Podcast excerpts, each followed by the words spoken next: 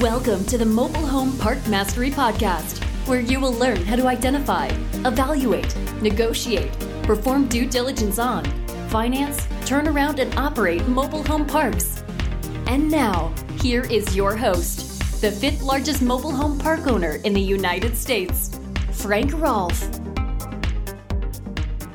Warren Buffett has always described successful businesses as having one key characteristic, and that's having a moat.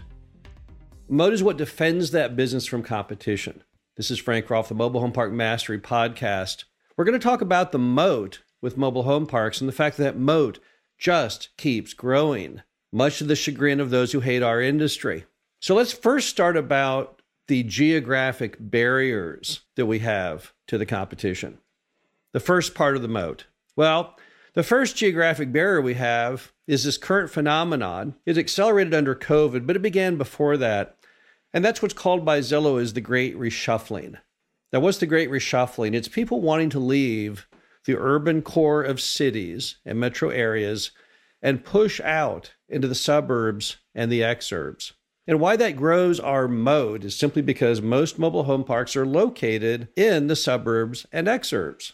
If you drive around any city, Pittsburgh, New York, even St. Louis, you won't find hardly any if any, mobile home parks within that city's center.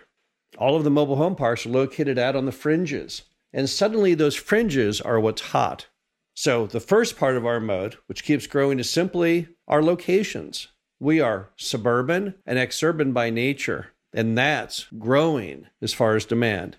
Next, the desirability barrier we have.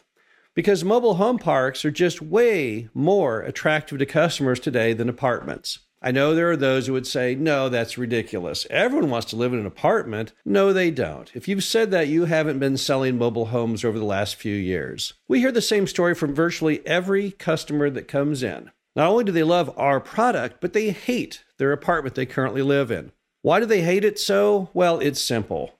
They don't like people knocking on their walls and ceilings. They don't like having to park 200 yards from their front door out on some random parking lot. They don't like the fact that they have no yard. They don't like the fact that all of their neighbors are transients who never stick around, so they build absolutely no relationships with their neighbors. People today want something more. The pandemic really has taught people a whole lot about housing. Many people stuck at home in those apartments realize they really hate them. On top of that, apartment owners don't keep their product up. There is no nationwide push from Class B and C and D apartment owners to really put much capex back in. In many ways, apartments have become what mobile home parks used to be. Mom and pop owners who never really put any money back into the property, but just took it all out as it went. Mobile home parks, on the other hand, today are exactly what the customers want. One of the biggest attractions of all, of course, is detached housing with its very own yard. And that's why desirability has allowed us to expand our moat. Then you have the affordable housing gap basically, single family home prices keep going up. In fact, right now, they're right at or exceeding the levels prior to the 2007 2008 Great Recession beginnings. Those single family home prices have crept right back up. People said when they all collapsed, no, they'll never go up again. Well, they have. And as single family home prices have gone up, so have apartment rents. Apartment rents right now are the highest they've ever been in American history. That means that mobile home park owners share an unusual position. Our rents are so low by comparison to the other housing sources. The typical mobile home park lot rent in America in a major metro is about a thousand a month less than a corresponding apartment. And single family, well, forget that. No one is going to be able to afford that. Single family home prices in America now average over $200,000. Anything but affordable. So again, the affordability moat it just keeps widening. And I might add another thing that's helping it widen is the fact that mobile home park owners have been able to establish financing programs for new mobile homes, which allows them to price these homes very affordably. When in the old days, it didn't exist. Programs like the cash program didn't exist that many years ago. So there wasn't the ability to compete with apartments in many cases, but today it does exist. So we're able to, again, widen that moat through affordability. And then, of course, you have the biggest moat of them all, and that is the fact that virtually every city in the United States bans new construction of mobile homes. Now, why do they do that? People all the time think it's just some kind of attitudinal problem or it's basically ignorance. It's not ignorance at all. It's it's actually based on wisdom. You see, mobile home parks lose money for cities in a big way. If you have a mobile home park with a used home on it, your typical tax you'd pay out on the occupied lot in a 1% state might be $500 on a $50,000 lot valuation. And an old mobile home might be valued at another 5000 So basically, 550 would be the tax revenue from the city. But the cost of tuition for one single child in that home is about $8,000 a year. If you take the amount of money that flows out of mobile home parks and the need for city services and compare that to the amount of money that flows in from tax, you'd rapidly see that mobile home parks costs cities money. Now, they can't say that because that's in violation of all the duty to serve programs under the US government. So instead, they pin it on the residents, saying the residents hate mobile home parks, that they don't want to have them. There's that concept NIMBY, not in my backyard. Well, that's not coming from the neighbors course, they share that opinion, but cities use that as a marketing tool to hide the fact they don't want new mobile home parks to be built. And on top of that, cities are getting more broke by the day. So the odds of them ever saying, you know what, we're being pretty prosperous right now. We're taking in way more tax money than we're losing. So, hey, let's open up the barriers to more affordable housing. Those words will never be said in America, not today, not for decades to come. And since there is no additional supply of mobile home parks, that creates one of the greatest moats in all of American real estate. Can you name any other sector of real estate that has no supply allowed?